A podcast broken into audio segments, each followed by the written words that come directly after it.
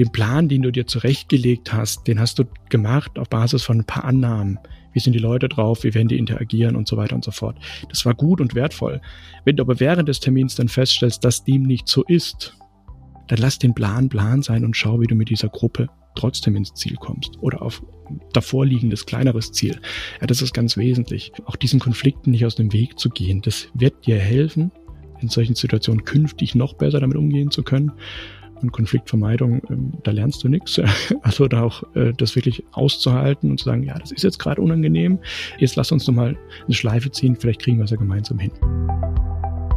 Willkommen zum heutigen TPG Podcast. Und nicht vergessen, den Abo-Button drücken und uns gerne einen Kommentar hinterlassen. Um einen Workshop erfolgreich durchzuführen und die Workshop-Teilnehmer so optimal wie möglich auf die Reise mitzunehmen, gibt es ein paar wesentliche Erfolgsfaktoren. Dazu gehört natürlich eine ordentliche Vorbereitung, na klar, der passende Ablauf, Pausen, eine ordentliche Einbindung und eine solide Nachbereitung. Aber selbst wenn man seine Hausaufgaben wirklich gut gemacht hat und mit gutem Gefühl in den Workshop geht, kann es passieren, dass Schwierigkeiten auftreten oder es zu Spannungen kommt.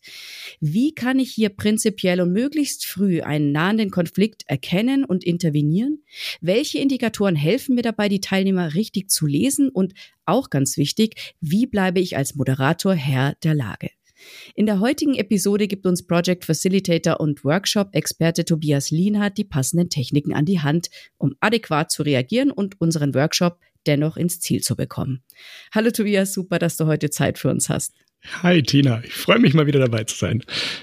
Ich bin ja auf das Thema gekommen für diesen Podcast, weil du einen Post äh, veröffentlicht hattest auf LinkedIn, wo du exakt eine solche Situation beschreibst. Du bist externer Moderator mitten in einem Workshop und bekommst plötzlich Gegenwind. Ich glaube, du hast sowas geschrieben wie, das ist doch alles Blödsinn hier. Mhm. Vielleicht magst du mal kurz erzählen, wie die Situation war und wie du dann reagiert hast oder vielleicht wie du auch besser hättest reagieren können. Ja, oh ja. Die Situation bleibt unvergessen. Das ist so ein Erlebnis, das brennt sich ein in deine Synapsen. Ähm, ich war Moderator von einem Workshop, der ging so eine strategische Ausrichtung des Unternehmens. Also schon äh, von der Gewichtung her sehr ordentlich. Da war Teil des Vorstands mit dabei, die ganzen Hauptabteilungsleitungen und so weiter.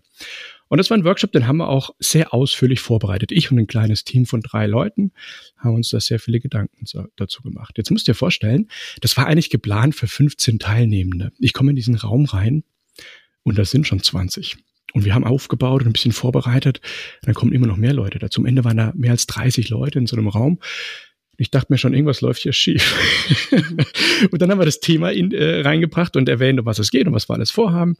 Also, also strategische Ausrichtung des Unternehmens, so ganz grob. Und dann so mit den ersten zehn Minuten steht dann irgendwann der Vorstandsvorsitzende auf und sagt, ist doch alles Quatsch hier. Die Diskussion ist keine Diskussion. Das ist schon lange entschieden, wie die strategische Ausrichtung sein soll. Ja, dann bleibt ja kurz die Spucke weg. Und dann denkst du, Gott, was haben wir getan? Ja, 30 Leute eingeladen oder 15, 30 waren dann da, wo die alle herkommen, wusste ich auch nicht so recht. Ähm, und die ganze Planung dahin.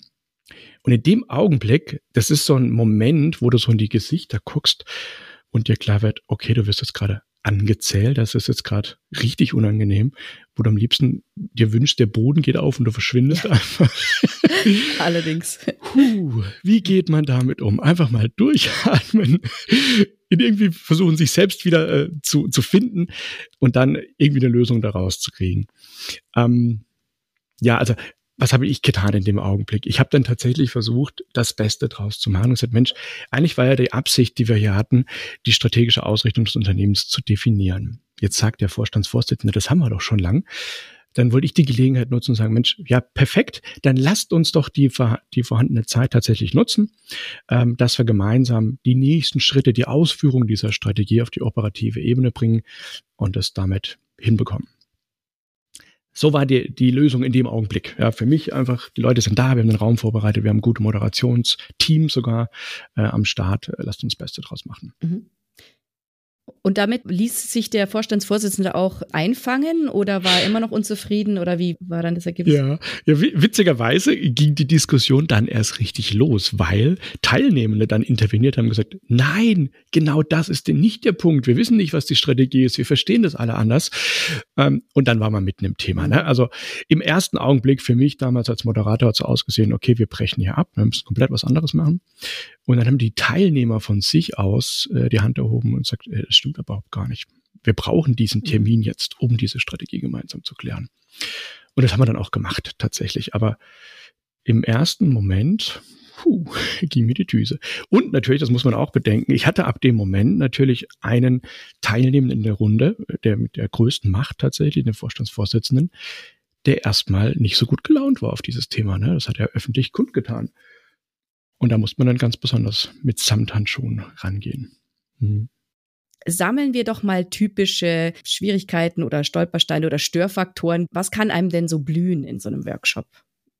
Du hast ja. ja. schon viele gehalten. Ja, ja, genau. Also da kann, da kann wirklich ganz viel blühen. Und tatsächlich auch äh, so ein Gespräch mit meinen Kunden in der Vorbereitung für Workshops ist das ja immer ein Thema. Ich glaube, jeder von uns, der schon mal so einen großen Termin vorbereitet hat, dass das kein klassisches Meeting ist, sondern du die Leute hier einbeziehst, die dürfen sich einbringen, die sollen mitarbeiten. Da hast du ja per Definition den Punkt, dass da Unerwartetes kommt ne, von den Teilnehmern. Um, ähm, und das, was da passieren kann, ist sehr, sehr vielfältig. Ich, ich fange mal so an, die klassische Litanei, was so alles passiert. Vorneweg ähm, Erwartungen, die die Teilnehmenden mitbringen. Die können extrem unterschiedlich ausfallen. Jetzt hat man im Zweifel zum Beispiel per E-Mail eine Einladung rausgeschickt, da steht auch ein bisschen drin, was wir vorhaben, was die Zielsetzung ist. Das steht da zwar, aber das kann jeder anders interpretieren. Ja, das heißt, da kommen die Leute rein und haben die, die Vorstellung, was weiß ich, da wird ein Meilenstein-Workshop gemacht. Das heißt, wir werden sehr detailliert über Zeiten reden. Andere kommen rein und werden die Erwartung haben, wir definieren diese Meilensteine inhaltlicher Natur und so weiter und so fort. Also, obwohl man vermeintlich genau gesagt hat, um was es geht, kommen die Leute mit anderen Erwartungen rein und das kann sich dann zu Widerständen aufbauen in so einem Termin. Ja, klar. Ähm, eine, eine zweite große Herausforderung, vor der die meisten also richtig Respekt haben, ist die Gruppendynamik, die sich da entfaltet. Die kann ja in verschiedene Richtungen gehen. Ja, das kann sein, die Leute haben dann irgendwie Widerstand, den sie aggressiv auch äußern oder tatsächlich dagegen arbeiten. Oder es kann auch sein, die Leute haben Desinteresse, die lehnen sich zurück, da kommt überhaupt kein Input, das Ding flacht ab, das wie so ein Shift ist die Fahrt verliert. Ähm, mit diesen Dynamiken umzugehen und die auch wieder in die richtige Richtung zu drücken, das ist eine große Herausforderung. Grundsätzlich kannst du noch sagen, das Zeitmanagement, also ähm, jeder weiß oder kennt diesen Effekt des Flows, wenn du mal drin bist in der Materie, hast wirklich intensiv gearbeitet, dann vergisst man die Zeit sehr schnell. Das passiert einem auch in der Moderation. Klar ist das Übungssache, aber es gibt ein sehr hilfreiches Bild, ähm, das mir ein äh, Kollege mal mitgegeben hat und das fand ich super. Es gibt zum Beispiel beim Zeitmanagement in Workshops gibt es drei Dimensionen, sagen wir mal. Als außenstehender Beobachter wenn du wirklich auch die Uhr vor Augen hast, läuft die Zeit sehr, sehr langsam ab. Wenn du selbst moderierst, läuft die Zeit schon schneller. Du guckst zwar immer wieder auf die Uhr und schaust doch, dass du die richtigen Impulse gibst, aber es ist schon flott unterwegs. Noch weiter drin in diesem Kugelmodell als Teilnehmender, wenn du in der Diskussion bist und die Argumente zurechtlegst und so weiter und so fort, dann fliegt die Zeit davon und plötzlich ist eine halbe Stunde weg. Und deswegen muss man auch als Moderation immer gucken, wo bewege ich mich gerade, wie weit lasse ich mich in den Inhalt reinsaugen, damit ich die Zeit nicht aus dem Augen verliere. Also Zeitmanagement. Und dann natürlich eine ganze Litanei an klassischen Konflikten. Also tatsächlich, dass dann die Stimmung hochgeht, dass jemand angegriffen wird, ähm, dass sehr aggressive Argumente reinkommen oder jemand definitiv Stellung bezieht und sagt, davon rücke ich jetzt nicht ab. Ja, das sind so ganz normale, ähm, ich sag mal, zwischenmenschliche Verhandlungsthemen, ähm, die bei Workshops einfach zum Tragen kommen. Damit muss man umgehen und umgehen lernen. Genau. Mhm. Wenn wir jetzt eben diese typischen Schwierigkeiten nochmal genauer anschauen. Welche lassen sich durch eine solide Vorbereitung oder ein besonderes Augenmerk auf diese Punkte im Vorfeld noch sozusagen eliminieren oder, oder zumindest auf ein Minimum reduzieren und welche hat man einfach nicht wirklich unter Kontrolle und muss einfach dann ad hoc reagieren?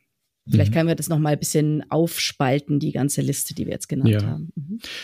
Äh, auch da muss man so ein bisschen einordnen. Grundsätzlich könnte ich sagen, mit einer guten Vorbereitung kannst du dich auf alles wappnen. Das stimmt aber nicht. Ja, also allein da wir hier ein dynamisches Modell haben. Die Teilnehmenden sind halt heute anders drauf, wie sie gestern ja. drauf waren. Ja, das heißt, du kannst dich auch mit gewissen Stakeholdern gut stellen. Am Tag des Termins haben die einen schlechten Tag erwischt, kommen rein, ziehen so ein Gesicht. Äh, das kann einfach passieren.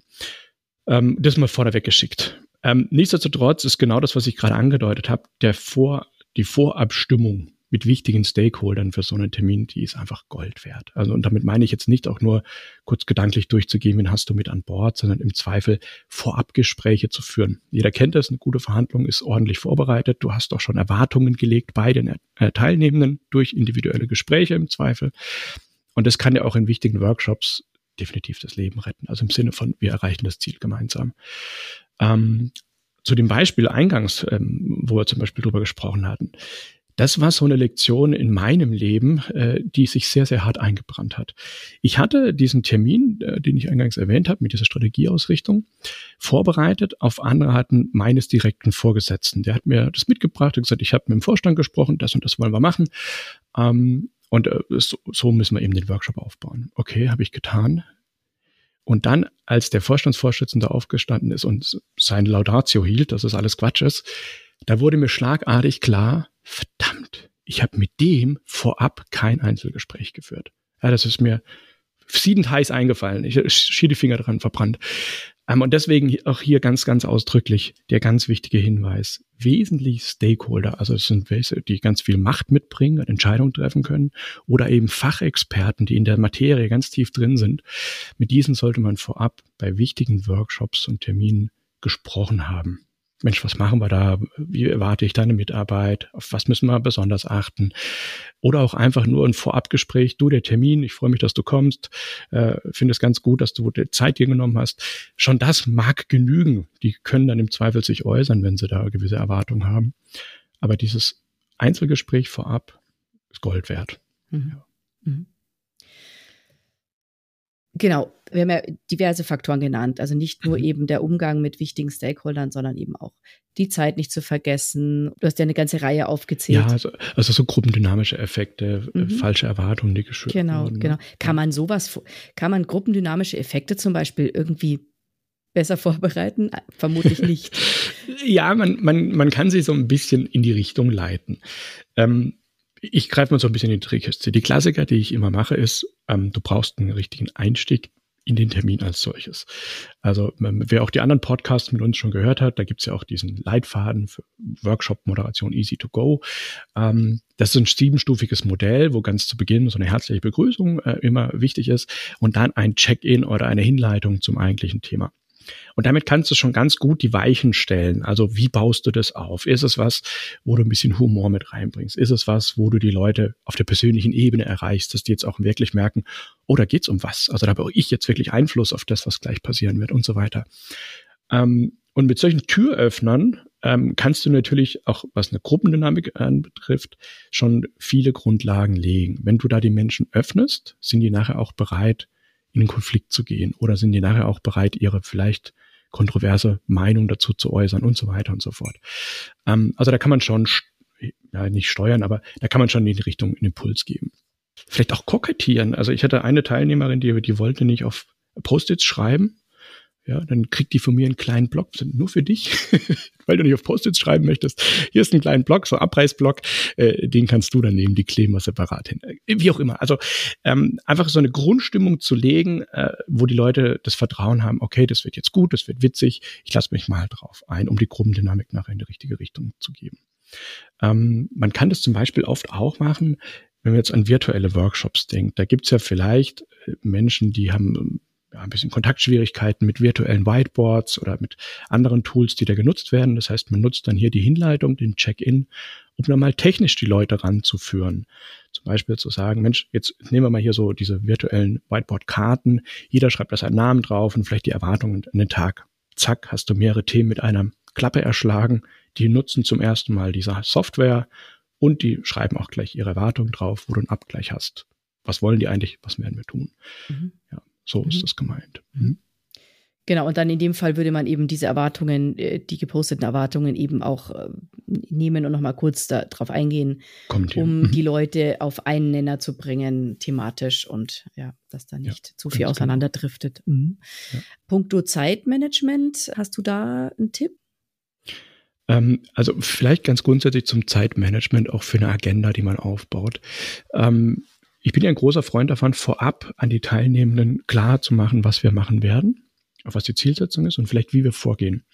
Und dabei gibt es einen ganz wichtigen Grund. Ähnlich wie diese drei Zeitdimensionen, die ich vorhin beschrieben habe, geht es um die Detaillierung. Die Agenda, die man rausgibt mit den Stufen, was wir alles tun wollen, die ist unwahrscheinlich grob. Ja, das ist nur ganz ähm, ja, grundsätzlich beschrieben, was wir machen wollen. Ideen sammeln, Ideen verdichten, Entscheidungen treffen. So mhm, zum Beispiel. Mhm. Ähm, dahinter liegt eine sehr detaillierte Planung, die du dir zurechtgelegt hast. Welche Angriffs- oder welche An Einstiegsmethode nutze ich? Äh, welche Art des Brainstorming-Verfahrens nutze ich dann? Wie äh, sammle und clustere ich die Themen wieder und so weiter und so fort. Und das kann, ich sag mal, bis auf den fünf Minuten Körnung runter detailliert für sich vorbereitet sein, während die Teilnehmenden, ich sag mal, halbe Stunde, Stunde Blöcke in der Agenda sehen, nicht detaillierter. Und es gibt einem unwahrscheinlich Freiheitsgrade dann auch während der Moderation Dinge, die man sich eigentlich vorgenommen hatte, wegzulassen oder andere reinzuziehen.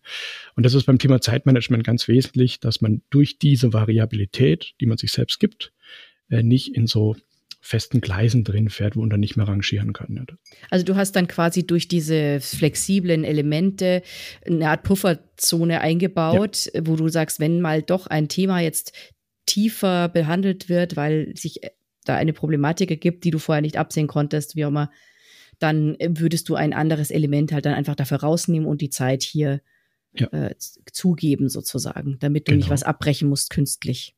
So ist es. Also ganz praktisch mal ist aus der Moderationserfahrung raus. Man macht zum Beispiel einen Brainstorming, da kommen ganz viele Post-its äh, an der Wand oder auf dem Flipchart ähm, und da wird so ein Mehrpunktverfahren eingeleitet. Jeder darf mit zwei Klebepunkten markieren, was ihnen am wichtigsten ist. Mhm. Jetzt könntest du hergehen und sagen, wir besprechen das jetzt alles top-down, also was hat die meisten, bis zu den Karten, die keine Klebepunkte mehr gekriegt haben. Wenn man an der Stelle dann merkt, die Zeit läuft einem weg oder es ist eh schon eng, dann machst du aus diesem, wir gehen alle durch, bringen die in eine Reihenfolge, zum Beispiel nur noch die Benennung der wichtigsten drei. Lasst uns mal den Fokus setzen. Welche drei haben die meisten gekriegt? Und da kannst du direkt fünf Minuten sparen. Ne? Also in diesem, mhm. in dieser Granularität ist eben die eigentliche Planung aufgebaut, aber fürs Team nicht transparent, dass du da etwas weggelassen hast. Ah ja, jetzt gucken wir uns die Top 3 an. Die wussten nicht, dass du alle durchgehen wolltest. Zum Beispiel auch mit der Diskussion im Anschluss, was machen wir mit denen, die jetzt keine Punkte gekriegt haben? Schmeißen wir die weg, vergessen wir die, kommen die in irgendeinen Backlog? Das machst du dann zum Beispiel nicht mehr, wenn die Zeit wegläuft. Mhm. Dann noch ein Hinweis dazu. Ähm, damit das Ganze reibungslos funktioniert, ist auch wichtig, wenn man sich die Agenda zusammenstellt, dass immer eine logische Kette existiert, also wie ich gerade beschrieben habe, eine Ideen sammeln, Ideen clustern, priorisieren und dann zuweisen. Ähm, gleichen, gleichartig verhält es sich auch mit den Phasen, die du innerhalb einer solchen Halbstunde hast. Zuerst immer das Allerwichtigste hinkriegen. Also Ideen sammeln. Das heißt, du brauchst zu Beginn eine Methode, die ganz schnell Ideen auf den Tisch bringt. Beim Thema Clustern, du musst eine Methode verwenden, wo du schnell aus Hunderten von Post-its fünf große Gruppen erstellen kannst und so weiter und so fort. Und wenn es gelingt, dass dieses Wichtigste immer erreicht wird, dann fällt es leicht, das, was hinten raus noch kommt, so der Feinschliff, die dann auch wegzulassen. Und es gilt im Kleinen, also für so einen Halbstundenblock, als auch für die komplette Agenda als solches. Auch da nochmal ein Hinweis zu diesem Workshop-Plan einfach zu lernen. Ähm, da gibt es ein Minimalziel und ein Optimalziel. Und das Minimalziel, das versuche ich in jedem Fall zu erreichen, auch wenn es Schwierigkeiten im Zeitmanagement gibt oder ja, Konflikte innerhalb der Gruppe. Das wäre schon schön, wenn man das Mindestziel erreicht. Mhm. Ja. Genau, das ist jetzt ein guter Hinweis in puncto eben Zeitmanagement, äh, die wichtigsten Inhalte wirklich durchzubekommen und so weiter. Mhm. Wir haben schon ein bisschen drüber gesprochen, äh, wie man die Leute besser an Bord holt im Vorfeld, damit man eben nicht im Meeting dann sozusagen Konflikte oder Spannungen hat.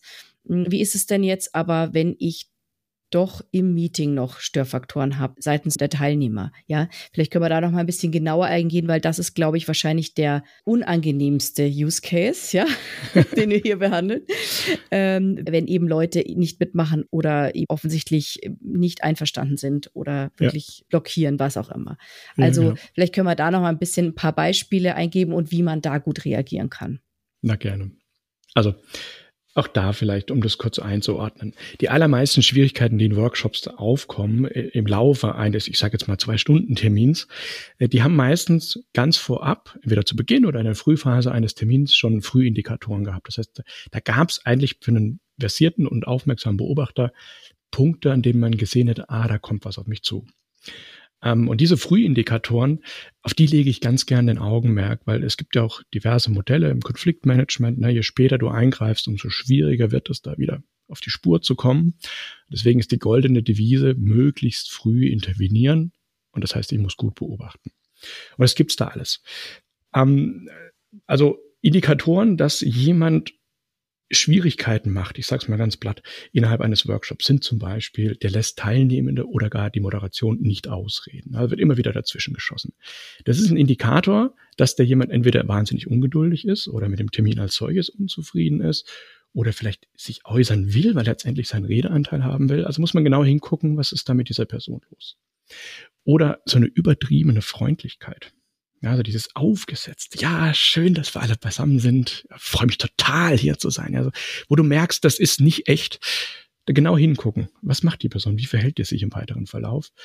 Was passiert da? Das kann diese aufgesetzte Freundlichkeit sein im Sinne gespannter Bogen. Ja, der schießt dann gleich. Oder diejenige. Oder auch diese Überanpassung. Jemanden, den du eilig auf dem Schirm hattest mit, könnte schwierig werden, hat vielleicht eine ganz andere äh, Stellung oder eine ganz andere Perspektive auf das Thema wie der Rest der Gruppe. Und der nickt dann sofort alles ab und sagt, ja, ja, machen wir so. Das ist auf, aufgesetzt, das ist auch das inhaltlich vorgeschoben dann, so eine Überanpassung. Ähm, ja, da müssen die Alarmglocken losgehen. Wenn du Glück hast, ist es auch eine ganz offene Ablehnung, also wo jemand sagt, will ich nicht, oder wie bei einem Fall von mir, Vorstandsvorsitzender, ist alles Quatsch. Ähm, das ist äh, offen, ja, das hast du Glück dann, weißt du mit umzugehen. Ähm, es gibt aber auch diese verdeckte Ablehnung im Sinne von uneinsichtig. Also ist eine Gruppendiskussion am Laufen und jemand wiederholt dann immer wieder sein eigenes Argument, ohne auf die anderen einzugehen, äh, wo du das Gefühl hast, der hört einfach gar nicht zu. Ne? Das ist auch so ein Indikator, da hat jemand einen ganz anderen Widerstand auf einer anderen Ebene. Ähm, dann gibt es noch sowas mit die Bezug auf die eigene Rolle nehmen. Ähm, das hast du vielleicht auch schon mal erlebt. Da ist ein Meeting drin, da wird über ein Konzept gesprochen. Und irgendwann steht dann jemand aus, der bei diesem Konzept auf der fachlichen Ebene natürlich sehr, sehr tief drin steckt und sagt, ihr könnt alle diskutieren, was ihr wollt, aber ich als, ich, Softwareentwickler würde so und so entscheiden. Das heißt, bezieht sich dann auf seine eigene Rolle, um die Stimmen der anderen niederzumachen oder abzuwerten. Und das ist ganz gefährlich, weil das ist was, wo dann jemand in diesem Augenblick ähm, ja, ich sag mal, eine starke Waffe zieht, weil er sich nicht mehr anders zu helfen weiß. Er, er, er steigt quasi aus aus der freien Diskussion und sagt, könnt ihr alles vergessen, hierarchisch, ich drüber, weil fachlich versiert, entscheide jetzt für euch. Ja. Und das kann zu sehr großen Spannungen führen in so einer Gruppe. Ja, dann vielleicht noch an den Beginn eines Meetings geguckt, also Teilnehmende, die zu spät kommen, wenn sie das sogar regelmäßig tun. Achtung, offensichtlich kein Interesse oder ist ihm nicht wichtig genug oder ihr. Jemand, der reinkommt und äh, eine schlechte Stimmung hat, also sofort im Gesicht abliest, oh, da hat jemand gerade ein Gewitter erlebt oder da, da brodelt es in einer Person. Oder Menschen, die schon Termine zuvor, wenn sie fair waren, abgesagt haben und jetzt endlich erscheinen zum dritten ähm, da ne, ist irgendwas im Hintergrund aktiv. Ne? Da gibt es bereits Widerstände. Lass uns genau mal diese Person nehmen. Also er kommt grummelig rein oder hat sich erst bei der dritten Einladung jetzt dazu gefunden und noch dazu guckt er vielleicht. Vielleicht können wir das ja zusammenfassen. Also du hast auf jeden Fall das Gefühl, ui, der hat nicht wirklich Lust hier zu sein. Eigentlich hätte er es am liebsten abgesagt. Mhm. Mm, wie holst du denn solche Leute ins Boot? Ähm, um die richtige Strategie zu wählen, ist es jetzt wichtig, die Person einzuschätzen. Also da gibt es ein paar Dimensionen, die man sich jetzt angucken muss. Ähm, wie wichtig ist diese Person, äh, dass sie heute anwesend ist? Im Sinne von, ist das jetzt jemand, der Macht mit sich trägt, Entscheidungsgewalt hat? Ist es jemand, der fachlich versiert ist und einfach an der technischen Ebene äh, beisteuern kann? Und dann, was ist es für ein Typ Mensch? Und alle drei Faktoren spielen nachher zusammen. Also angenommen, es ist jetzt jemand, der sehr, sehr wichtig ist, ohne den dieser Termin überhaupt gar keinen Sinn macht. Das heißt, du bist gefordert, diese Person zu integrieren und maximal zu motivieren, dass die jetzt tatsächlich mitmacht. Ähm, da musst du eine andere Strategie an den Tag legen, wie wenn es jemand ist, wo du sagst, okay, ist der fünfte aus einer Expertenrunde, die anderen vier werden es wahrscheinlich auch hinkriegen, da kannst du ganz anders vorgehen. Ich nehme jetzt mal den Fall, du bist auf die Person angewiesen. Ja, die brauchen wir unbedingt, ganz wichtiger Stakeholder. Ähm, dann würde ich alle Register ziehen, um diese Person tatsächlich auf das Meeting sich einlassen zu können. Im Sinne von, man könnte starten mit einer Methode, ähm, die kennen wir wahrscheinlich alle, das ist zunächst mal nur die Empathie zeigen. Also ein Beispiel. Ähm, lieber Klaus, ich kann nachvollziehen, äh, dass du jetzt gerade heute keinen Bock hast. Ich weiß, bei dir brennt die Hütte, Kunde XY hat angerufen. Ähm, ich wäre in deiner Situation jetzt wahrscheinlich auch mega gestresst. Ich würde dich trotzdem einladen. Lass uns hier eine halbe Stunde zusammen fokussiert über das Thema reden und dann kriegen wir da vielleicht die Kuh vom Eis. Danach klingst du dich aus, wir machen weiter. Also so eine Einladung im Sinne von, ich verstehe dich, ich kann das nachvollziehen.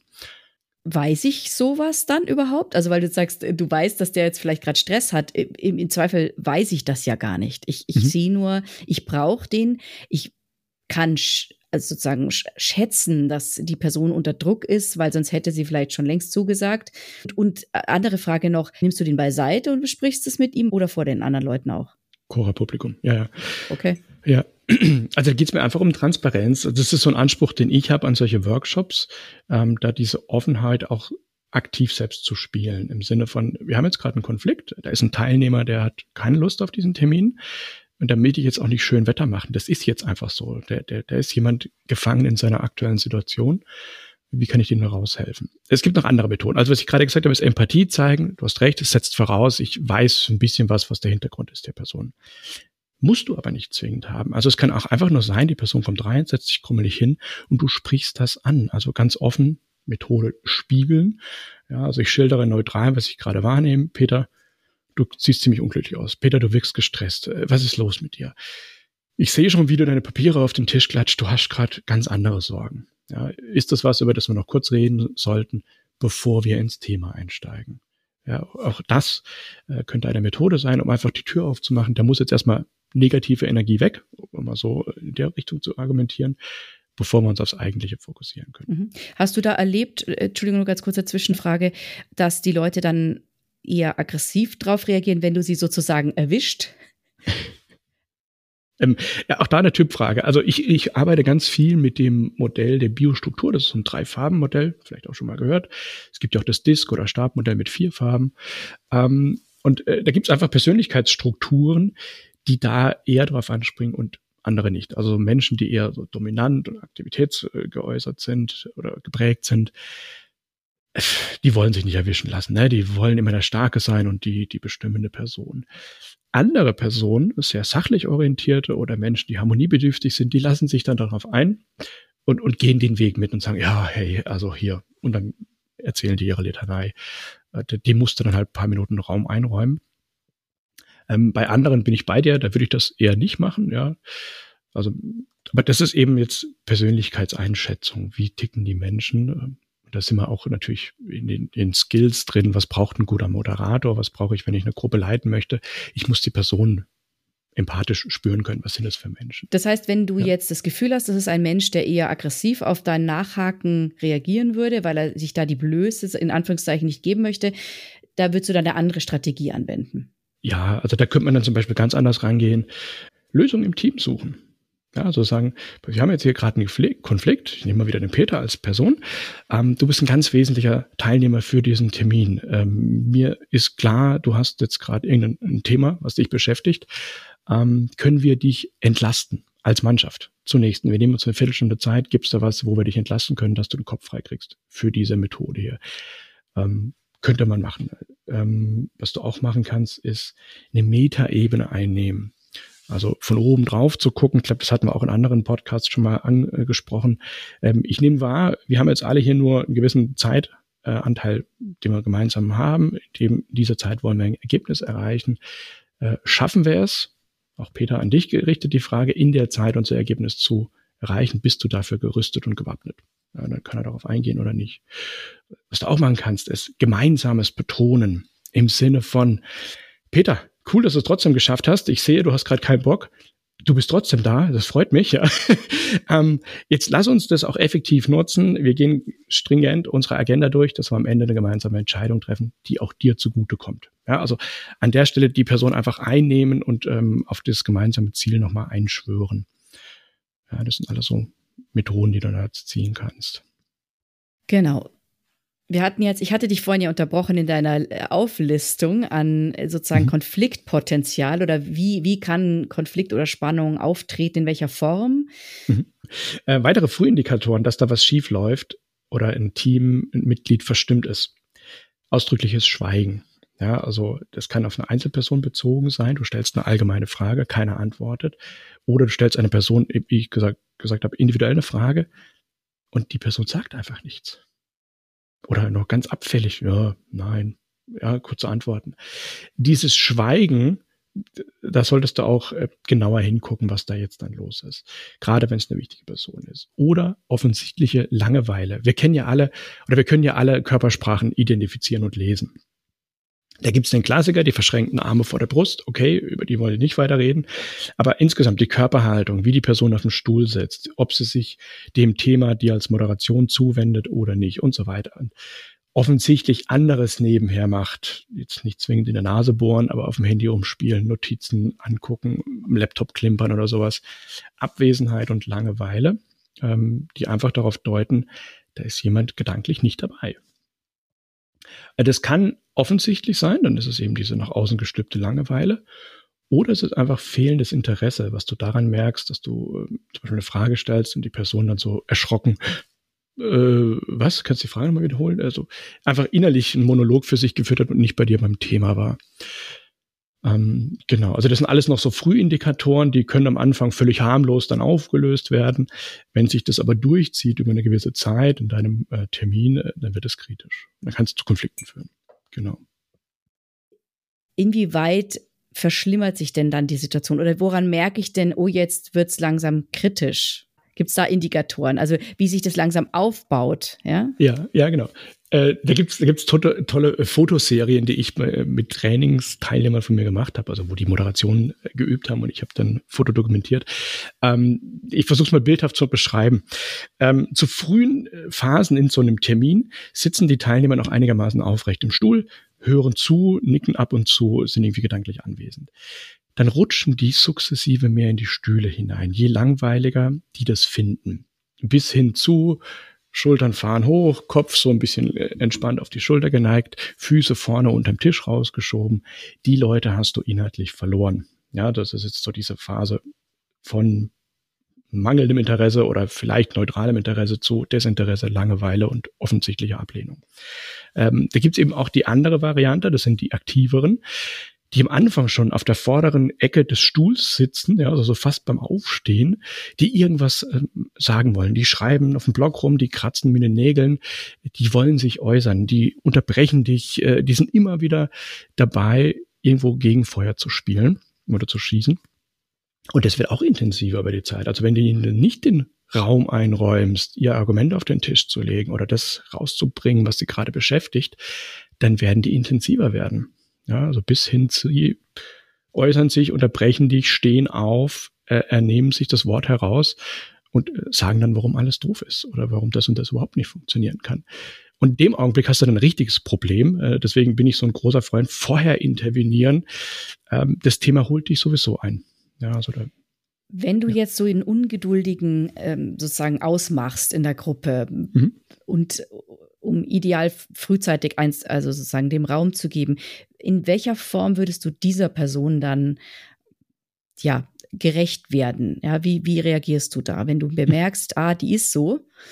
Wann greifst du wie ein oder wann ja, schießt du da eins von deinen Methoden los, ja? ja, genau.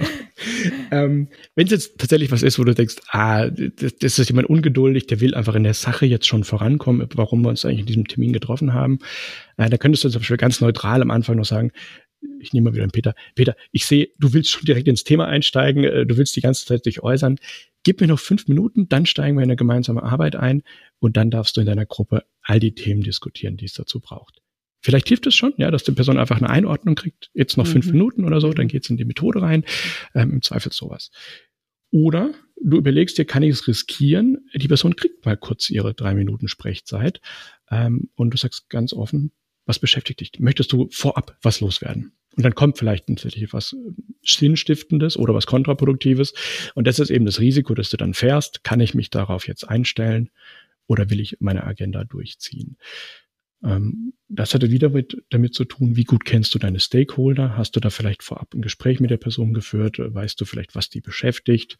Äh, das gibt so ein bisschen einen Eindruck, kann ich ein Risiko eingehen oder nicht? Ja. Ja. Mhm. mhm. Und das sind wir wieder bei äh, auch der, der Rolle dieser Person. Ganz wichtige Machtperson, ganz wichtiger Fachexperte, dem würde ich vielleicht eher das Wort einräumen. Teilnehmende, ich sag mal, äh, normale operative Teilnehmende, lass gut sein, wir gehen in die Gruppenphase und dann kann ich immer noch intervenieren mhm. oder mhm. mich äh, auf die Person im Spezifischen einlassen. Übrigens, da sind wir auch gleich bei einer der, der Hilfemethoden. Also Workshops sind ja dazu gedacht, dass man interaktiv in der Gruppe miteinander arbeitet. Die allermeisten Workshops, äh, die ich aufsetze, die haben auch Kleingruppenphasen, also wo von Team von 15 Leuten dann zerlegt wird in, Fünfergruppen oder in Dreiergrüppchen.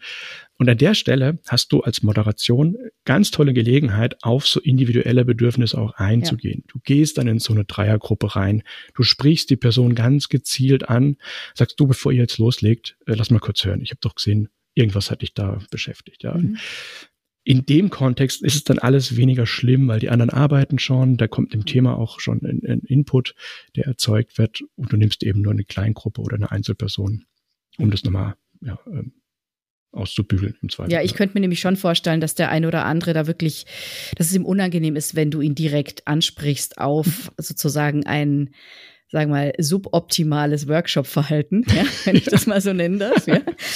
Ähm, ja, dass der vielleicht dann wirklich, dass es angenehmer ist für die Person, in einer kleinen Gruppe angesprochen zu werden oder ja, ganz einzeln, ja. Ja, kann ich mir schon Tina, da macht übrigens auch immer äh, der Ton die Musik, ne? Also wie man eine Person dann anspricht, ähm, also jetzt zum Beispiel ansagt, kommt jemand zu spät rein. Ja, also kann ich sagen, hey, was soll das? Äh, wir wollten eigentlich zeitlich beginnen, äh, setz dich hin, äh, konzentrier dich. Ähm, oder das auch ins witzige Humore äh, oder äh, ja, witzige zu nehmen, sagen, ach, schön, dass du auch da bist. ähm, wie auch immer, ja, also mhm. da macht echt ganz, ganz viel aus der Ton, wie du die Person ansprichst, ob die sich dann angegriffen fühlt, ob die sich trotzdem noch willkommen fühlt. Ähm, ja, also da gibt's auch aus meiner Perspektive keine goldene Mitte. Das muss einfach passen, ja. Warst du denn jetzt schon durch mit deiner Indikatorenliste? Wir hatten jetzt die sozusagen die stillen, die leisen, die sich eher sozusagen nicht wirklich äußern. Das war, da hattest du noch, da waren wir zu, mhm. zum Schluss jetzt noch stehen geblieben. Ähm, ja, also die Frühindikatoren, da war ich tatsächlich durch. Mhm. Ähm, man kann das jetzt auch noch auf einer anderen Ebene betrachten. So, was sind tatsächlich diese Verhaltensmuster, die dich nachher in einem Workshop ähm, beschäftigen, also wo du wirklich arbeiten dran musst. Mhm. Ähm, das kennt ihr wahrscheinlich auch alle. Also zum Beispiel der Dominante, ja, also Person, die permanent versucht, ihre Meinung vor alle anderen zu rücken, die ganz viel Gesprächsanteil haben möchte. Ähm, das sind so die klassischen, klassischen Herausforderungen, mit denen man sich als Moderator herum ärgern darf. Ja. Oder wo man einfach merkt, äh, das ist schwierig. Ähm, genauso das Gegenteil davon, also die Passivität und Desinteresse, auch das ist was, was Energie kosten kann, im Sinne von, ich muss Zeit aufwenden und äh, eigene äh, ja, Methoden da anstellen. Ähm, und dann gibt's die auf der fachlichen Ebene, also Widerstand gegen eine Gruppenlösung zum Beispiel.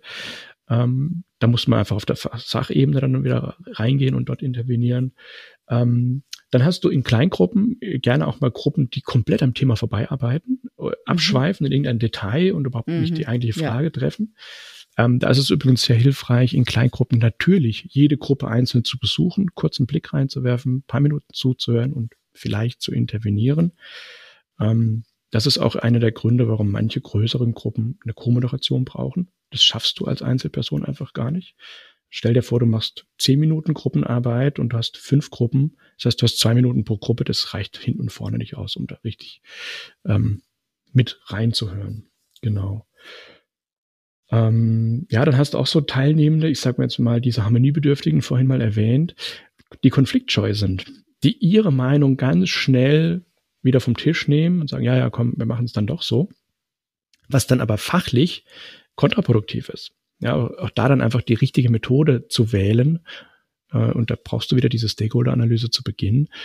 Hast du da einige dabei, wo du weißt, mh, hm, da wird es schwierig, dass die sich behaupten können gegenüber sehr dominanten Teilnehmenden. Und da dann auch gleich die richtige Methode zu wählen. Ähm, das gehört ins Thema Workshop Design. Also wie setzt du den Termin als solches grundsätzlich auf? Welche Methode wählst du? Wenn dir das erst während des Termins auffällt, dann ist es eine Intervention zu sagen, vielleicht müssen wir doch eine andere Methode hier nutzen. Und da dann auch äh, ja standhaft genug zu sein, zu sagen, ich mache das jetzt anders, wie ich es ursprünglich gedacht hatte. Mhm. Mhm. Ja. Wie, inwieweit kann man denn im Vorfeld schon ja die Leute clustern im Sinne von wie viel Expertise hat denn Person X und Y und wie viel sozusagen Raum gebe ich den Personen jeweils? Ich stelle mir das relativ schwierig vor, weil man ja oft vielleicht mhm. nur kurze Vorgespräche hat, um es ganz grob einzuschätzen. Aber es ist ja durchaus relevant dann, wenn eine Gruppen, in der Gruppenarbeit ein Ziel beschlossen wird und du ja. hast verschiedene Experten und der eine ist eigentlich mehr Experte als der andere ja. und hätte eigentlich fachlich gesehen mehr Gewicht. Ja. Wie gehe ich denn mit sowas um? Äh, da gibt es tolle Methoden dazu. Also jetzt nehmen wir mal den äh, Fall, du bist vor Ort in Präsenz. Da kannst du das zum Beispiel mit solchen Aufstellungen oder Skalenmethoden machen. Ähm, stell dir vor, du hast keinen Überblick, wie gut die Leute in der Materie sind, um die es inhaltlich gerade geht. Äh, dann macht man gedanklich eine Linie auf dem Boden oder auch mit Kreppband äh, klebt man eine Linie auf dem Boden und dann bittet man die Teilnehmer, sich ihre Erfahrung oder ihre Expertise zu dem Thema bezogen auf der Linie aufzustellen. Auf der einen Seite die absoluten Fachexperten, Koryphäen, Genies und auf der anderen Seite welche, die kaum Berührungspunkte haben mit dem Thema. Ja, dann stellen die sich alle da auf, gibt's kurz Diskussionen, man tauscht sich so ein bisschen aus. Ähm, und jetzt hast du mehrere Möglichkeiten. Jetzt kannst du hergehen und die Teilnehmer mit ihrem jeweiligen Fachwissen zusammenbringen. Also ich sage es mal am rechten Ende der Skala, wo die Fachexperten sind, die in Kleingruppen zu tun. Oder du klappst gedanklich die zwei Enden dieser Linie zueinander zu, sodass ein völliger Anfänger und ein absoluter Crack zusammen in eine kleine Gruppe kommen. Je nachdem, was du brauchst. Ne? Also wenn es jetzt zum Beispiel um Diversifikation der Lösungsräume geht, könnte man das so machen, Fachexperte und Newbie. Ähm, wenn du ganz spezifische, gute Ergebnisse brauchst, holst du die Fachexperten in ein Team, die diskutieren auf einer ganz anderen Ebene miteinander. Ebene. Mhm. Genau. Mhm. Und du musst es dann zusammenführen natürlich. Und du musst also dann wieder zusammenführen. Genau. genau. Also ja. das sind einfach so ein paar Tricks an der Stelle. Ähm, wenn du dir da im Vorfeld überhaupt nicht klar bist, wie die Leute aufgestellt sind, dann lässt du sie im wahrsten Sinne mhm. aufstellen und arbeitest dann entsprechend weiter. Ja. Mhm. Wir hatten ja vorhin nochmal auch das Thema Gruppendynamiken, also sowohl mhm. in die eine als auch in die andere Richtung vermutlich, ich gehe mal davon aus, werden die getriggert von Einzelpersonen, die in eine bestimmte Richtung agieren. Also entweder sehr begeistert oder sehr eben sehr anti, sehr dagegen.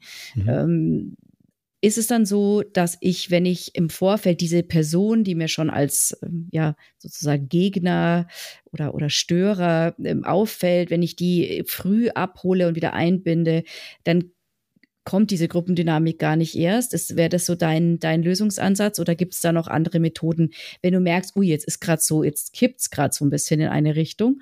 Mhm.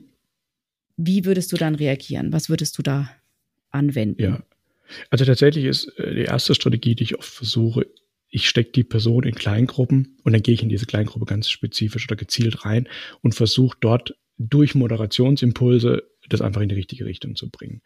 Wenn das nicht funktioniert, kannst du solche Gruppenarbeiten auch nutzen, um aktive Teilpausen einzusetzen. Das heißt, du schnappst dir dann diese Person, sagst, wir gehen jetzt alle in Kleingruppen, hier fünf da, da vier zusammen und so weiter. Und Peter, du bleibst bitte kurz noch draußen, äh, ich brauche nicht noch. Ja. Und dann führst du dir eben ein Einzelgespräch und holst ihm dezidiert ab, äh, was ist los mit dir? Ich sehe es deinem Gesicht an, du hast überhaupt keinen Bock. Oder ähm, ja, also auf jeden Fall da das Gespräch suchen, während die anderen in Gruppenarbeit sind, dann kommen die wieder zurück, dann geht's weiter. Ähm, oder schickst ihn dann noch verspätet in eine Gruppe rein, sofern es noch Sinn macht. Ähm, sowas zum Beispiel dann zu machen. Ähm, ganz grundsätzlich, wenn es wesentliche Stakeholder sind und du hast das Gefühl, der will nicht, da geht's nicht weiter, wir kommen jetzt sonst auch nicht inhaltlich vorwärts, wenn ich die Person nicht richtig einbinden kann, dann gibt es immer, und davor haben ganz viele Angst, äh, die Möglichkeit zu sagen, wir beenden das hier. Ja, also das, das tut vielleicht innerlich erstmal weh, aber tatsächlich machst du damit allen eher einen Gefallen, weil ein Workshop durchzuziehen, wo die eigentlich entscheidende Person gar nicht richtig eingebunden werden kann, weil sie nicht will oder sonst irgendwas, weil sie emotional überhaupt nicht geerdet ist, ähm, dann macht das auch keinen Sinn, weil du machst eh zweimal. Oder du hast von vorne weg einen Opponent, also einen Gegner dabei, der das Ergebnis nicht stutzen wird und das ist eine wesentliche Person. Dann brich ab. Ähm, Ja. Wenn du dir helfen willst, dann brichst du ab, nicht wegen der Person, also du machst es dann nicht publik. Ja, das sagst ich, weil der Peter jetzt gerade Bock hat, brechen wir ab. Sagst einfach, ich habe gerade den Eindruck, wir kommen hier nicht weiter, wir haben uns festgefahren oder die Diskussion ist mir zu verbissen, ich würde das gern mit mehr Leichtigkeit in der Woche wiederholen. Ähm, ich danke euch, äh, wir sehen uns zum nächsten Termin wieder. Das ist völlig fair. Ähm, was, was da hilft vielleicht in der Rolle als Moderator, ist ähm, im Hinterkopf zu haben, wenn die Leute früher aus einem Termin rauskommen, warum auch immer, das ist nicht schlimm, weil jeder freut sich zunächst mal, ah, toll, ich kann jetzt mal auf Toilette gehen, ich kann mir einen Kaffee holen. Ja. Genau. Ich, ich, kann jetzt auch an meinem sonstigen Zeug weiterarbeiten. Es ja. ist nicht schlimm. Natürlich ist es ärgerlich, keine Frage. Es gilt auch so lange wie möglich irgendwie herauszuzögern und andere Wege zu suchen. Aber wenn man den Eindruck hat, wir kommen hier nicht weiter, abzubrechen, kann eine Erlösung sein und tatsächlich langfristig erfolgversprechender. Mhm. Genau. Der Fall andersrum. Ähm, ich habe sehr ein, eine Dynamik in Richtung Begeisterung. Alle sind super engagiert und finden es super.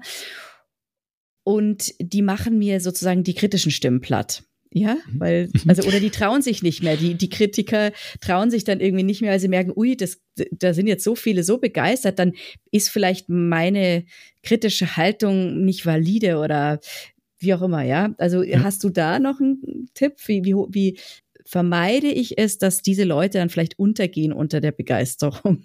Man möchte ja alle Stimmen äh, oder alle Leute mitnehmen, ja. Ja, okay. Also wenn da noch zwei, drei Teilnehmer sind, äh, bei denen du ansiehst, die sind eigentlich nicht dabei, die tragen so ein Ergebnis nicht mit und trauen sich aber nicht zu äußern, dann spricht es ganz gezielt an, ja, und zu sagen, ich gebe euch jetzt noch eine, eine Interventionsübung oder eine Bühne. Ähm, Peter, von dir höre ich die letzten zehn Minuten nichts mehr. Mich würde wirklich interessieren, wie hältst du dieses Ergebnis oder was hältst du davon? Welche Perspektive möchtest du uns als Gruppe oder für die Gruppe noch mit reingeben? Also da einfach aktiv als Moderation äh, die Bühne aufzumachen und zu sagen, lasst uns auch die kritischen Stimmen nicht vergessen. Wir wollen das alle wirklich gut durchdenken. Ähm, das ist der einfachste Weg an der Stelle. Ja. ja. Und dann ist man ja sowieso schon sozusagen gut unterwegs, wenn die meisten dabei sind und, und äh, eben mitmachen. Mhm. Es war jetzt nur so, ich hätte mich noch interessiert, wie man mit dem Fall umgeht. Genau. Ja. Stufenplan. Gibt es sowas? Also wenn ich sage, wenn nicht, wenn ich versuche erstmal im Vorfeld die Frühindikatoren wahrzunehmen und einzugreifen, wenn ich A verpasst habe, was mache ich dann äh, bei Stufe B und was mache ich bei Stufe C? Gibt es für dich sowas, hast du für deine Workshops auch so ein bisschen dir einen sozusagen Stufenplan bereitgelegt? Also mein Stufenplan besteht eigentlich darin, dass ich zu Beginn ganz, ganz aufmerksam schaue und die Leute beobachte. Wie verhalten die sich? Wie sind die drauf? Und anhand dessen dann auch schaue, ob ich irgendwelche Impulse setzen kann, mhm. ganz okay. zu früh. Äh, wenn mir das nicht gelingt, oder wie du gerade sagst, ich habe es vergessen oder unter Zeitdruck äh, kam nicht dazu, dann versuche versuch ich regel regelmäßig in den Gruppenphasen dann darauf einzugehen, äh, zu schauen, ja, okay, Gruppe drei, da sind zwei, drei Kritiker drin, da springe ich jetzt mal rein, das höre ich mir genau an versucht, die wieder auf Spur zu bringen oder ja, fairerweise deren Fragen dann auch nachher im ganzen Publikum äh, uns anzuhören. Also auch das ist ein gangbarer Weg, zu sagen, du hast da widersprüchliche Meinungen, äh, die werden nachher im Publikum nochmal allen vorgestellt. Völlig okay. Ähm, genau, ist Stufenplan gibt's nicht. Also den gibt's vielleicht schon äh, in klassischen Handbüchern, auch wenn man so Konfliktmodelle sich anguckt, äh, wie das läuft, bis, also Phase eins, ne, du kommst da wieder raus, Win-Win-Situation. Alles gut, alle sind glücklich. Davon rede ich tatsächlich auch, dass du ganz früh intervenierst, um das hinzukriegen. Phase zwei im Konfliktmodell ist ja die Win-Lose. Einer wird den kürzeren ziehen und fliegt dann raus oder wird für den Rest des Projektes oder Workshops äh, blöd dastehen, die anderen nicht äh, mögen und das Ergebnis nicht unterstützen. Und der schlimmste Fall ist, komplett versagen, alle sind auf Krawall gebürstet, keiner will mehr mit dir zusammenarbeiten, sonst irgendwas, äh, das ist der Super-GAU. Ähm, aber ich habe für mich keine klassische Hierarchiestufe, erst die Technik, mhm. dann die Technik, dann die Technik. Ähm, da ist mir zu wichtig, auf die individuellen Eigenheiten ja. der Leute einzugehen. Ja. Sonst wird es zu schematisch, ne? Und es gibt keine Blaupause einfach. So ist genau. es halt nun mal. Ja, genau. Vielleicht noch ganz kurz, bevor wir auf die Faktoren, die es noch so geben kann, um sich weiterzubilden. Äh, was ist denn das Schlimmste, was mir passieren kann. Also Super-GAU, den habe ich vorhin schon skizziert, ist das Abbrechen. Den halten viele für einen Super-GAU. Den will ich aber den, äh, diese, dieses Charisma der, Katastrophe nehmen. Das ist nicht so. Also ein Workshop ordentlich abzubrechen, zu beenden und zu sagen, wir kommen ja nicht weiter, wir setzen nächste Woche neu auf. Das ist eher ein Segen tatsächlich, ähm, wenn man da den Eindruck hat, es geht jetzt halt heute nicht. Mhm. Ähm, ein echter Super-GAU ist vielleicht eher sowas, äh, wenn jemand in einem Workshops, Workshop das Gesicht verliert. Also, dass jemand bloßgestellt wird, persönlich angegriffen oder irgendwas, ja, und, oder gar dann emotional wird im Sinne von äh, weint oder betroffen wird, weil er eben angezählt wurde oder sie. Mhm. Äh, das ist für mich immer der Super-GAU, weil dann diese eigentliche psychologische Sicherheit, die du bieten solltest in so einem Termin, komplett kaputt gegangen ist. Und das dann wieder aufzubauen bei den mhm. nächsten Terminen, das ist echt viel Arbeit und das ist ein längerer Prozess. Ja. Also da versuche ich immer Augenmerk drauf zu halten, dass sowas komplett vermieden wird. Genau. Darauf Niemand wollte ich auch hinaus, dass man ja. wirklich äh, ein Augenmerk drauf hat, was sollte, auf was muss ich wirklich definitiv achten, was ist ein No-Go, ja? Ja, genau. genau. Okay. Ja, und, also weißt, so, so typische ähm, Machtkämpfe, da gibt es dann eine Person, die aus technischer Perspektive sagt, das geht nicht und der Rest der Gruppe prügelt drauf ein, nee, du musst dich uns beugen und sowas. Das sind ganz, ganz unangenehme Situationen, die es dringend gilt zu vermeiden. Ähm, und da das eben auflöst, dann durch Kleingruppenarbeit oder durch Einzelgespräche, durch Tandems, die sich über so ein Thema nochmal unterhalten. Mhm. Oder du machst aktiv, ziehst kurz die Reihe und sagst, wir machen hier mal eine Viertelstunde Pause. Dann hast du auch Zeit, um die nächste Technik vorzubereiten. Wie gehe ich jetzt mit der Situation um? Kannst vielleicht auch noch kurz in der Pause äh, Einzelgespräche führen, um dich beraten zu lassen. Ähm, also auch da die Pause als abgeschwächte Variante des Komplett-Exits, eine Pause zu spielen, sich kurz orientieren und neu finden und dann weitermachen. Mhm. Mhm. Genau. Jetzt haben wir ja schon sehr, sehr viele Tipps von dir bekommen. Ich wollte jetzt noch gerne wissen, ähm, über diese Technik hinaus, die wir schon erwähnt haben, gibt es weitere Kompetenzen, die es gut wäre zu haben, wenn ich äh, öfter Workshops moderiere. Was würdest du da empfehlen oder was hast du vielleicht auch selbst dir angeeignet? Also wir haben schon über Konfliktmanagement gesprochen. Ist, wäre das sowas, was du empfehlen würdest? Ja, auf jeden Fall. Also äh, jede Führungsperson und jede Person, die mit Gruppen arbeitet, muss natürlich so die Basics kennen im Konfliktmanagement. Ähm, auch das Hintergrundwissen, was dann immer ja äh, dahinter liegt. Wo kommen denn die Konflikte her? Also was ist der, ich sag mal, der, der Stör, Hintergrund, warum eine Person jetzt in die Opposition geht oder sich zurückzieht oder Angriff äh, äh, führt gegen irgendjemand anderen, äh, das zu durchleuchten und zu verstehen, okay, das ist zum Beispiel ein Verteilungskampf oder das ist äh, eine Rolle, tangiert, die sich angegriffen fühlt und so weiter. Das zu verstehen, ist ganz, ganz hilfreich. Konfliktmanagement per se. Ähm, was auch noch wahnsinnig hilft, ist, ich sag mal, Soft-Skill-Training im Sinne von irgendwelche Präferenzmodelle oder Kommunikationsmodelle zu durchdringen. Also ich sag mal hier den ähm, Schulz von Thun, wird wahrscheinlich jeder kennen, ne, das Vier-Ohren-Modell. Ähm, aber der, dahinter gibt es ja noch ganz viel weitere, sehr hilfreiche Modelle. Um nur mal ein paar zu nennen, ist Transaktions, die Transaktionsanalyse, wie Gesprächsverläufe sind. Ist jemand in einer Gesprächssituation schnell in der Opferrolle drin? Ja, oder ist jemand der, das erwachsene Ich oder ist jemand so diese lehrhafte und der andere ist das aufsässige Kind, ja, da gibt es so ein paar äh, Modellinhalte zu nennen. Sowas zu wissen und zu kennen ist wahnsinnig hilfreich. Und nachher eben noch diese Präferenzmodelle, wie gerade erwähnt, das Stab, Disk, Biostruktur, das sind alles Hilfsmittel, um Menschen ich will nicht sagen, in Schubladen zu stecken, aber Menschen besser verstehen zu können. Wie tickt diese Person? Was ist dieser Person wichtig? Und entsprechend kannst du dann in solchen Situationen gezielt darauf eingehen. Und das ist ein Schlüssel, um dann solche Sachen auch aufzulösen. Mhm. Mhm. Genau. Sonst noch irgendeine Technik oder irgendein Know-how, wo du sagst, das wäre gut, außer jetzt Kommunikation, Konflikt, äh, Konflikttechniken? Ja, vielleicht äh, zwei, drei wichtige Perspektiven darauf. Ähm, einmal, ein Workshop wie auch in jedes Projekt ähm, hat ein Ziel und für jeden Workshop und für jedes Projekt setzen wir uns Pläne auf. Die sind manchmal sehr grob, manchmal sehr detailliert. Und da gibt es dieses bekannte Zitat von Eisenhower. Plans are nothing, planning is everything. Und darum geht's auch bei Workshops und bei Terminen. Den Plan, den du dir zurechtgelegt hast, den hast du gemacht auf Hand oder auf Basis von ein paar Annahmen. Wie sind die Leute drauf? Wie werden die interagieren und so weiter und so fort. Das war gut und wertvoll. Wenn du aber während des Termins dann feststellst, dass dem nicht so ist, dann lass den Plan Plan sein und schau, wie du mit dieser Gruppe trotzdem ins Ziel kommst oder auf davor liegendes kleineres Ziel. Ja, das ist ganz wesentlich. Ähm, da gibt es auch dieses schöne äh, Metapher oder Bild. Ähm, die Boote sind nicht dafür gemacht, im Hafen zu liegen, sondern auf rauer See sammel die ihre Erfahrung, ähm, auch diesen Konflikten nicht aus dem Weg zu gehen. Das wird dir helfen, in solchen Situationen künftig noch besser damit umgehen zu können. Und Konfliktvermeidung, ähm, da lernst du nichts. Also da auch äh, das wirklich auszuhalten und zu sagen, ja, das ist jetzt gerade unangenehm. Äh, ich würde auch mir wünschen das, aber jetzt lass uns nochmal eine Schleife ziehen, vielleicht kriegen wir es ja gemeinsam hin. Äh, das hilft enorm. Und da vielleicht noch einen Begriff, den ich äh, den Zuhörern hier auch gerne mitgeben wollen würde. Ähm, ein deutscher Begriff, der wahnsinnig hilfreich ist, die Zuversicht. Also wenn du ein Ziel gesetzt hast, was möchte ich mit der Gruppe erreichen, dann immer zuversichtlich zu bleiben, das Ziel nicht aus dem Auge zu verlieren, zu sagen, warum sind wir heute hier? Was wollen wir eigentlich gemeinsam erreichen? Eine Entscheidung treffen, ein Konzept ausarbeiten, ähm, eine Aufgabe irgendwie sauber auseinandernehmen, was auch immer es ist. Das nicht aus dem Auge zu verlieren, zu sagen, egal was passiert, ich gucke immer, habe ich noch eine Variante, wo ich ums Problem herumfahren kann, um zu meinem Ziel zu kommen. Ähm, und wenn du irgendwann feststellst, nee, wir sind so weit vom Kurs ab, dann auch zu sagen, wir beenden das hier, wir setzen neu auf und probieren es demnächst erneut. Diese Zuversicht einfach nicht zu verlieren, zu sagen, ich weiß, was ich will, ich weiß, wo wir hingehen und ich gucke einfach, dass wir auf Kurs bleiben. Das waren jetzt so schöne Schlussworte, dass ich dich gar nicht nach einem Schlusswort fragen werde. Wunderbar. ja. Ich würde gerne ähm, Handout mit rausgeben, also Workshop Interventionstechniken. Da sind auch diese Frühindikatoren nochmal mit drauf, die können wir gerne in die Show Notes hängen. Super. Für die Zuhörer, ja.